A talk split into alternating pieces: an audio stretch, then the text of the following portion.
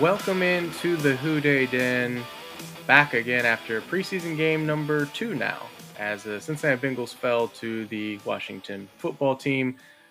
However, even in losses, there's a lot we can glean from these games. That's what the preseason's all about. Wins are nice, don't get me wrong, especially when you knock off a game started by Tom Brady last week. Super Bowl champs, defending Super Bowl champs, Buccaneers, come out of there with a win, feels good. So, you know, I'm not discounting a win and it's good for the team and whatnot, but really the preseason is evaluating players, and we got to do that again, this time against Washington. And there's a lot of good that came out of this game. I think there's two games through the preseason. There's a lot as Bengals fans to be encouraged about. And I want to start, you know, recapping a little bit of a couple episodes ago. I went through some focus points that I thought would be things that as fans were looking at throughout the entire preseason, they probably wouldn't be answered after one preseason game. Rather, after 2 to 3 games of the preseason, we'd have a pretty good idea about where we stand in those areas. One of them being Ja'Marr Chase and his ability to make explosive plays. I mentioned the right guard battle. I focused in a little bit on Jackson Carman and what would come of him through the preseason, but that's kind of evolved into a battle of the left guard and right guard spots, as there's a little uncertainty as who's going to be starting in those positions. We mentioned the kicker spot. I think that's locked up now, signed, sealed, delivered. Evan McPherson has won that job fair and square and really performed at a high level throughout practice camp and now into the preseason. The other thing I mentioned was defensive line pressure. We saw a lot of really good things in the first week of the preseason against Tampa Bay when it comes to getting pressure on the opposing quarterback, and saw some of the same stuff in Washington to a lesser degree. However, I think, you know, as I mentioned, we're using these preseason games to get an idea of not necessarily just who's making the team and who's not. Obviously, we'll get some cuts and see some guys surprise us, and Darius Hodge being one of them. We'll talk about him again a little bit later on, but we're also looking at these position groups and saying, who's going to be surprises for us? Are we going to have answers to some of these questions we had going into the season before week 1 kicks off in a couple of weeks? Now, I want to start with, I'll say, quote unquote, the bad. I don't think it was terrible, but let's talk about Ja'Marr Chase real quick. So where are we at on the panic meter with Ja'Marr Chase? The number 5 overall pick. We don't need to rehash all of the points around taking him over Penei Sewell and all that type of stuff. But all throughout camp, we heard reports about him struggling. First, it was some separation. In the same article, it talked about him struggling with drops. I've only been to 2 of the practices. I saw him drop some passes in those practices as well.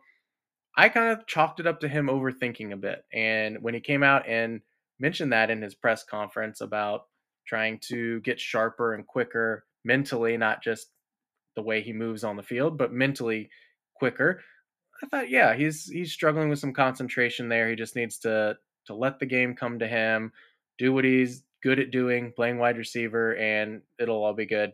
We've now seen those struggles, though, carry over into a game, and against Washington, he was credited with 3 drops on all 3 of his targets.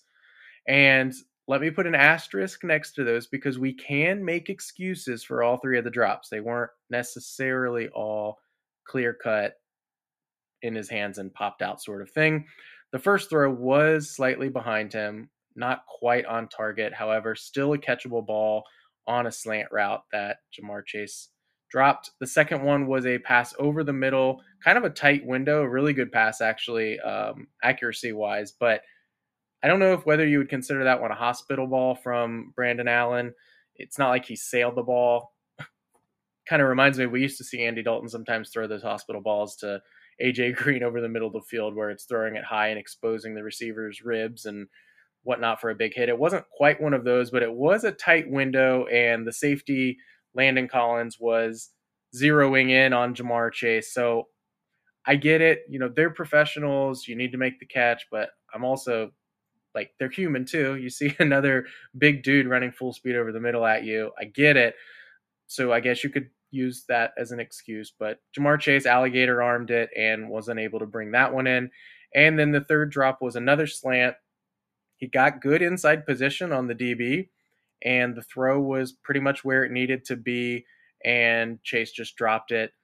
Now, it was decent coverage. I think that the defensive back recovered well and probably would have gotten a pretty good rake on Ja'Marr's arms and or the ball if the catch had been made, potentially breaking it up, but we'll never know because it hit off of Ja'Marr's hands and no catch. So I think it's interesting that in the moments right after that and kind of seeping through into the weekend, the majority of the responses I'm seeing are on just polar opposites of the spectrum, which I guess makes sense. That's what fans tend to do.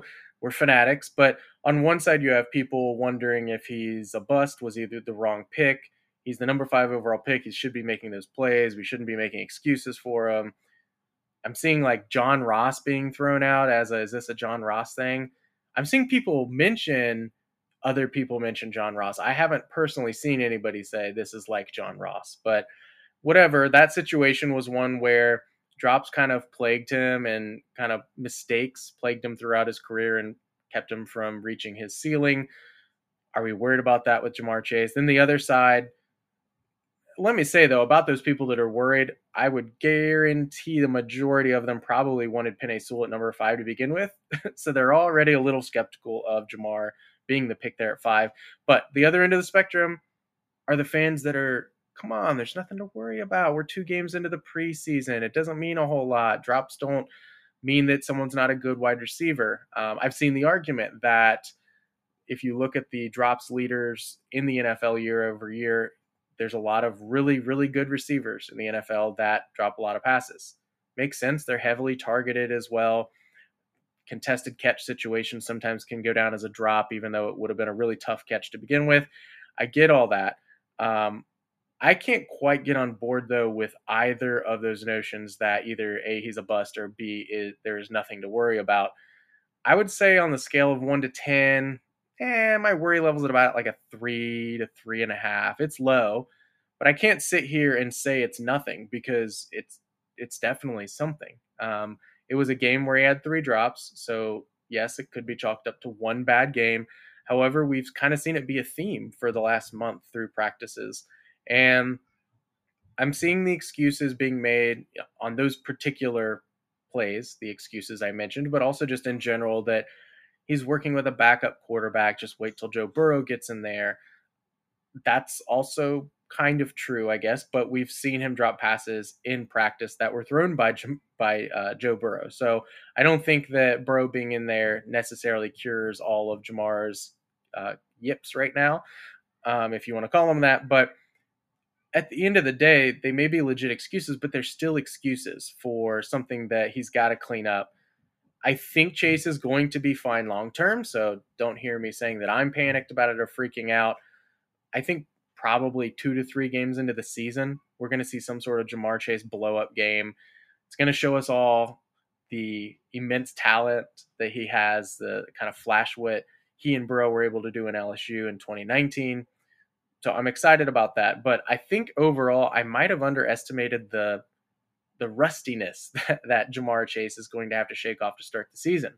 He didn't play at all last year, hasn't necessarily gotten all these reps with Joe Burrow throughout camp and in preseason to this point, has not been catching passes from Joe Burrow in games. So I get it. I've talked about Joe Burrow being rusty to start the season with his leg, just kind of the rehab process. Mentally, you got to get there. Physically, you got to get there. Practices 7-on-7, 11-on-11 is way different than getting out into a game, having real pressure from real 300-pound dudes that are really trying to hit you. And I think it'll be a few games, up to a month, before Burrow really gets into a good groove. And that might be the case for Ja'Marr Chase as well, which I think I underestimated from the start. Now, I want to talk about the defensive line. We'll first talk about the line and then the defense overall. We didn't have 20-plus pressures this week against Washington like we did last week against Tampa Bay, but there were still some encouraging signs there. We saw 15 pressures as a team. They were pretty evenly distributed. There wasn't any one player. Like last week, Joseph Asai and Darius Hodge were dominating kind of the pressures. This week, no player had more than 2 pressures I didn't count the full list. I think there was probably like 10 players that had a pressure credited to them. But that dude, Darius Hodge, I've mentioned him now a couple times in this episode, he got more playing time, and he got exactly what we wanted. Was last week he played so well. I don't want to say he dominated, but he played so well against Tampa Bay. However, he was going against the second, third string offense for Tampa Bay. How's he going to do when he's going up against starter level players in the NFL? Well, he got that opportunity. Joseph Asai out with the injury. Darius Hodge gets some early run in this game. He got a couple pressures that he was credited with. I know for a fact one of them was against Washington's first team. I'm not sure about the second one. I think Hodge is a super interesting player to watch next week. If he has another good game filling in for Asai, it's going to be hard to imagine Hodge getting cut from this team, which if you think about 3 weeks ago, he would have been probably a roster bubble kind of guy, maybe not even on the bubble, just we assumed he would be a cut candidate, and now he's worked his way in. Credit to Darius Hodge for that. Plays well for a third straight preseason game. I don't see how the Bengals are going to not bring Hodge onto the active roster to start the season to generate some pressure, especially considering that Asai, again, I think he's going to play week one and he'll be all right, but hampered by the injury for now. Cam Sample left the game against Washington with a, described as a minor injury, but an injury nonetheless. There's not a lot of depth there, and I don't think you can ever have enough edge rushers. So to have Hodge be on this team and provide kind of that spark in a rotational role would be huge. DJ Reader, Trey Hendrickson, Sam Hubbard, they also were credited with pressures, and they weren't even on the field for that long. So that was good to see going up against the other starters for Washington.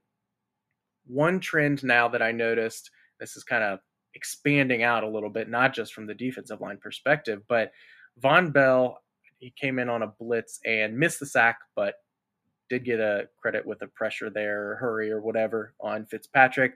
I went and looked because as I saw that, I made a note and was like, Von Bell on a blitz? I mean, I know he's stout in the run game, but how often does he come from the safety spot to blitz the quarterback? Well, funny enough, last year, only 3 times, according to PFF, was Von Bell listed as a pass rusher or get credited for a pass rush attempt. He now had 1 last week against Tampa Bay, 2 against Washington. So in 2 preseason games, he's already rushed the passer as many times as he did all of last season. So I'm not sure if that's something Lou is making a concerted effort to do, to generate a pass rush any way he can, kind of thinking outside the box of just your traditional rush and bringing Von Bell on the blitz. I don't know whether that's something he's planning on carrying over, just experimenting through the preseason, but it's been interesting to watch and see Von Bell kind of expand his usage. And I think that would be huge for this defense. Another way that you can generate pressure, force mistakes on the offense. And this defense as a whole has been playing outstanding, really at pretty much every level. Logan Wilson had a really strong game from a PFF grade.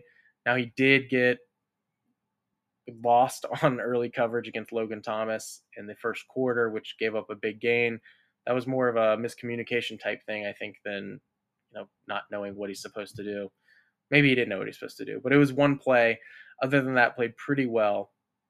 I am still a little bit worried about the linebacking core from a perspective of, I mentioned it before, but athletic tight ends and pass-catching running backs. We saw, I guess he's like the third string running back now. Yeah, I guess he'd be third on the depth chart for Washington. Jaret Patterson, undrafted free agent out of the University of Buffalo, was consistently getting open underneath. And maybe that's just goes to show what the defense is about here of keep the ball in front of you.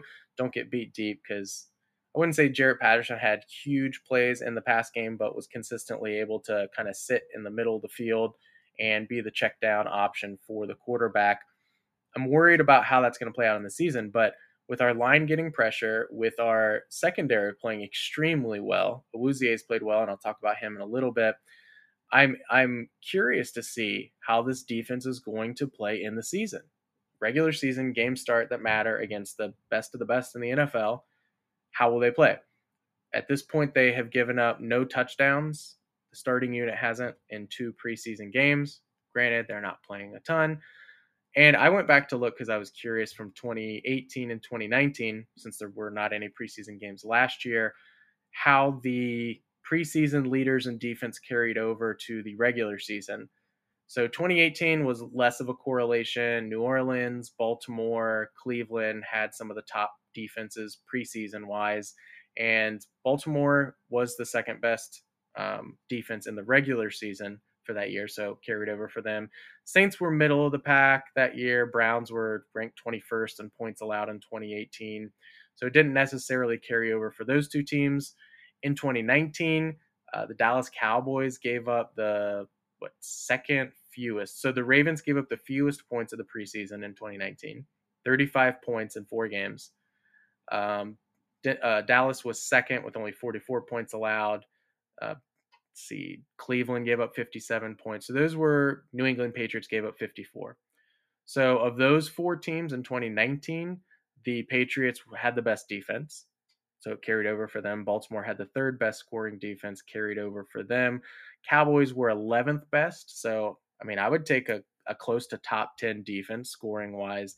And then the Browns were down about 20 as well. So can we say with certainty that this is going to carry over to the regular season? Not necessarily, but it has been encouraging to see nonetheless. And if we are able to have an average unit on the defensive side of the ball, I think that's a win, because there was a lot of questions about how porous this defense was going to be this year. They struggled last year, and preseason is different in so many ways. You're not just going up against the first string. You've got second stringers and third stringers, which can skew some of the stats a little bit. Not only that, but offenses are running a little bit different.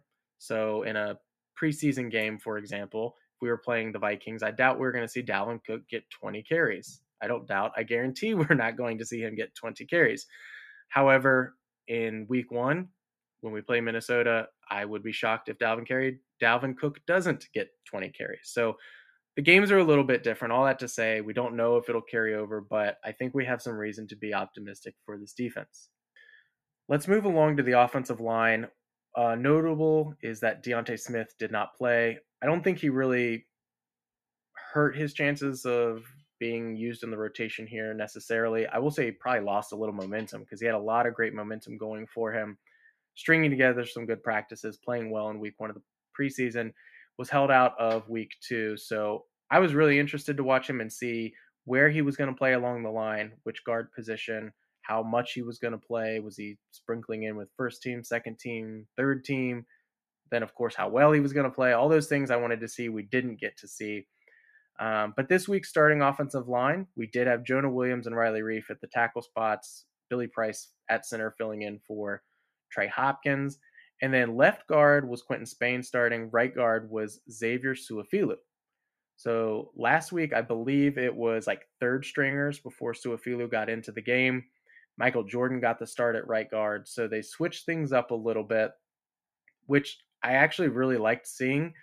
I think that's what we wanted the coaching staff to do, and it's nice that they aren't just sticking to, their depth chart that they put out before week one of the preseason, that they're not just sticking to those same five guys and running them out each time. And they're mixing up the rotations. They're letting different guys get starts, working against the first-team defense, working against second-team defense. We've seen some mixing up of the rotation between who's playing left guard, right guard, and things like that. And that's encouraging, because right now that's what Frank Pollock's trying to do, is figure out who are the five best guys to start along this line. We feel pretty good about the tackle positions. We feel pretty good about Trey Hopkins at center. And it's going to be who are the two best guards that we can play at left guard and right guard that's going to be able to protect Joe Burrow, open running lanes for Joe Mixon. The line as a unit played well this week, only allowed two pressures.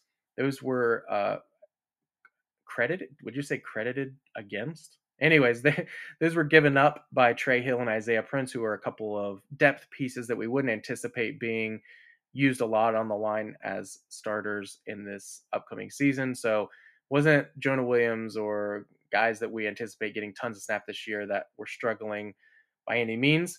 And if you like PFF grades, that's your thing. All five of the starters along the line were graded out as 75 plus in pass blocking. The run blocking was not as sharp.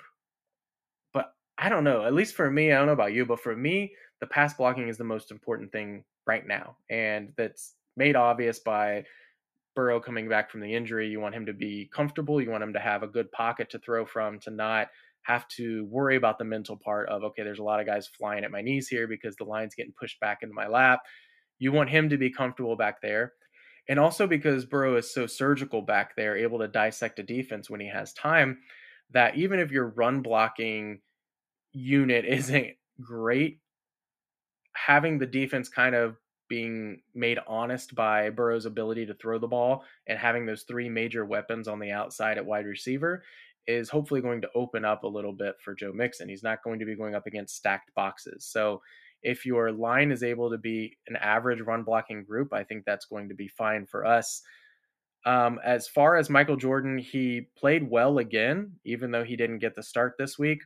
It's interesting to note, though, last week he played solely at right guard, got the start. This week he doesn't start, but when he does come in, he played only at left guard.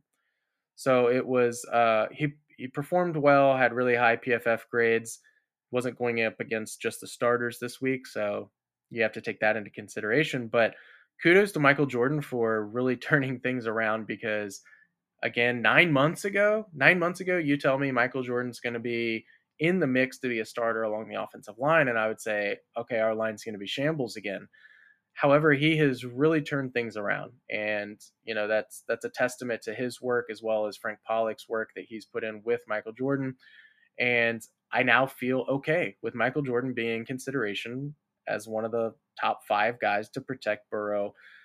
So good for him. We'll see what week 3 looks like going into the preseason. Jackson Carman played better this week as well than he did last week. So, you know, we're seeing progress. That's good. I don't think he's done enough yet that he's going to be starting week 1 by any means, but as panicked and worried as we were from practice reports, running with the threes, didn't play particularly well last week, up and down and consistent. This week he did play better across the board, pass blocking and run blocking. And that's what you want to see out of your rookie. As he gets more reps, he becomes more consistent, gets better at what he's doing. I think when you look across our offensive line, we might only have one quote-unquote star, one Pro Bowl caliber player in Jonah Williams. I'm really impressed with the way he looks this year. Hopkins and Riley Reiff, though, even if they're not Pro Bowl type guys, are players that we feel comfortable. We feel comfortable with them there at the center and right tackle position, that they're going to be dependable. They're going to be solid at worst. And now we've got maybe a little bit of depth at the guard positions, which as a whole, we don't have a lot of depth along the line because at tackle, it really scares me. If Williams or Reiff were to go down, knock on wood, who would be filling in for them. But at those guard positions, we're now looking at Quentin Spain, Xavier Su'a-Filo, Jackson Carman, Deontay Smith when he comes back from the injury. I feel pretty good about the depth there. I think that we've seen all 4 of those guys perform well in spurts, that week 3 of the preseason, man, it's going to be really telling to see who gets the start, who's playing the most with the ones. And I think that'll be the telltale for, obviously, week 1 of the season. I don't anticipate that unless whoever starts at one of those guard positions just totally bombs. I don't anticipate a ton of changes between what we see in week 3 as far as starters and amount of snaps with the starters not carrying over into week 1 of the regular season. So I feel somewhat good, cautiously optimistic about this offensive line, which I didn't necessarily feel even just a month ago. You know, felt like Jackson Carman maybe wouldn't pan out as we thought he would. And we still don't know. It's been an extra week of evaluation, but the more we see, the more we're seeing some improvement in him as well. Now, some other random notes I jotted down during the game. The offense is using a lot of jet motion with the wide receivers pre-snap and then handing the ball off in the opposite direction or using a halfback toss to the opposite direction, which makes a lot of sense. I like that usage there. It's a good concept because you're getting the defense's eyes and attention going one way with the wide receiver in motion right before the snap, wondering, is it going to get handed off to the receiver in a jet sweep type of move, or is it going to the running back? Is it a play action? Whatever it may be. And they've run a lot of different plays out of that same type of concept. They've done a play action. I believe they ran a screen out of that. They have run it with getting the ball to, I think last week it was Boyd in the flat. And then eventually they're going to hand the ball off to the wide receiver, which they haven't done yet. But It didn't work from a running standpoint against Washington. I think Mixon got stacked up for maybe a 1 yard gain. P. Ryan on another toss lost a couple yards, I believe. But I'm interested in the regular season, how that plays out, because they have not handed it off to Boyd or Chase that have been in motion. And I would love to get those guys the ball in space, especially to see Chase's athleticism and his elite skills in that area. If you can get him the ball in those manners, and again, keep the defense on their toes as far as is Mixon getting the ball, is one of those jet guys getting the ball, or is it going to be a play action? All of those things will be things that will be on the defense's mind and hopefully benefit our offense. Another benefit to our offense, T. Higgins. Well, duh. Okay, I know he's good. I'm not breaking any news here, but he made another good catch in traffic against Washington. And the reason I made a note on him was I'm changing my stance a little bit. And I'm allowed to do that. I'm being flexible. I'm not flip-flopping. I'm being flexible. As new information comes in, I'm adjusting, all right? Cut me some slack here. But I think he's going to be the most productive Bengals receiver this year. And originally, I thought it was going to be Ja'Marr Chase. And again, I underestimated a little bit of the acclimation period for Chase. And I assumed he'd come in, and once Burrow got cooking, it'd be the Burrow-Chase show, just like it was in LSU. And I underestimated that a little bit, and meanwhile, T. Higgins has looked the part of an alpha wide receiver in this offense, which is amazing because we anticipate Ja'Marr Chase is going to get there as well. So to have a couple alpha guys and then to have Boyd that is just extremely dependable and skilled slot receiver is going to be a nightmare for defenses. Higgins, I think, is poised for a huge year. I wouldn't be shocked if he's in the 1,200 to 1,300-yard range by the end of the season. Really impressed with his growth this year as well. Final note I made was around Awuzie. I mentioned him earlier. He made a good play in coverage against Washington's best receiver, Terry McLaurin. I believe it was an end zone shot. Now, I say this with all due respect to William Jackson III, who gave us some good years here. I think Cheeto is going to fit in seamlessly this year with this defense. He has played so well through camp, locking up Ja'Marr Chase, among others, played well in preseason. And I wasn't necessarily expecting that from him. I'll be honest. I didn't know what to expect from him because I didn't study him when he was in Dallas. So I didn't know what to expect. But from everything I've seen over the last 4 to 6 weeks or however long we've been having practices and reports and things like that, I'm impressed. And I think we aren't necessarily going to miss William Jackson as much this year as I thought we would. And to have Awuzie on one side, Trey Waynes on the other, and then Jesse Bates manning that middle of the field back there. Bengals, please pay Jesse Bates ASAP. I'm excited about the defense. And like I said before, we'll see what carries over to the regular season. Will they be a top five unit? Probably not. But I think if they can be average, that's a huge win, at least for what my expectations were for this defense coming into the year. All right, so next week is the final week of the preseason. NFL cuts it down from 4 preseason games to 3. Thank you very much, NFL. That 4th preseason game was so tough because I'm not discounting any of these guys that are out there fighting for a job. It was a very important game for them, but it didn't always produce the most aesthetically pleasing football. None of the starters ever played in game 4, and it could get kind of ugly. So week 3, the final week of the preseason coming up, all eyes, I think, all talk this week is going to be about Joe Burrow. Is he going to get any snaps? And I'll be honest, I don't know whether I want him to or not. So originally I was firmly on the side of do not put him out there in the preseason. Imagine, God forbid, something happens to Joe Burrow in the preseason.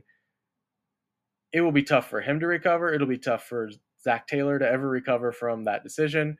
The Bengals, from a reputation, we already struggle with our reputation in the media. They would never recover. It would be awful, absolutely awful. Why risk it? Let him just get reps in practice and then roll him out there week 1 against Minnesota. However, I've given it some more thought. I see the other side of the argument as well. It's important for him to get those game reps because they mean something more. They're different than practice reps. And he's going to take a hit eventually, right? We can't wrap him in bubble wrap and put him back there and expect him to throw the ball, never get touched. He's going to take hits this year, and he's going to have a first hit at some point. And maybe for him mentally, that last hurdle would be taking that hit in the preseason versus in the regular season, maybe it helps him in his preparation for week one, because now he's no longer thinking, okay, I'm going to get hit. I haven't been hit in how many months. So maybe it would be beneficial to put him out there for one series, let him play, even if it's very safe play calls, handoffs, screen plays, just quick passes where you're not worried about him getting just destroyed back there for any reason. Just let him get out there, clear that hurdle. And you know, instead of waiting for week one, a half of week one for him to start to feel a little bit more comfortable, let him get that out of the way in week three of the preseason. We'll see whether Zach Taylor lets him play or not. I kind of think they will, with as much as Burrow has mentioned that he wants to. And I think this team does trust Burrow. I think that's evident in the selection of Ja'Marr Chase. They trust him in that area, and they're going to give him a lot of say, as they should, as the franchise quarterback. I think he'll get some run in week three. So that's what everybody's going to be talking about, rightfully so. And then the offensive line, I mentioned it before, that is the next greatest thing to watch in this upcoming week, is what that depth chart look like. What are the practice reports? Assuming Deontay Smith is back this week, where is he working in? And what do we envision that starting offensive line looking like? Is Jackson Carman going to be a backup, a third stringer? You know, lots of questions there that should be answered within a week, 8 days from now or whatever. So preseason winding down. Thankful that the regular season is almost here. I know I teased, I think I've done it every episode. I think that's good podcasting, but I have some guests and I'm not ready to announce any names yet. But I secured a new one that I had not previously been in contact with, but covers the Minnesota Vikings. I will disclose more details as we get closer to an actual scheduled date. But he's going to jump on with me prior to week one, talk about the Vikings and what that matchup looks like from a Minnesota perspective, someone that covers that team regularly. And really excited to drop that one, get hopefully some insight into our week one opponent. I have another guest that we are planning on recording the very last day of August, I believe. Maybe it's August 30th. I should probably check my calendar, but excited for that one as well. I'll be releasing that one shortly after the recording takes place. So I'm excited. I'm trying to see about getting some players on, maybe some former players. I am diligent in my Chad Ochocinco campaign. Shout out Andrew, loyal listener here, fellow Bengals fan out on Twitter. He's helping me with my campaign, and I'm going to get Chad Johnson on this podcast at one point or another. It's going to happen, guys. So let's get the Army mobilized here, get out there on social media, let them know that the Who Dey Den wants him on the podcast. Until next time, as always, Who Dey.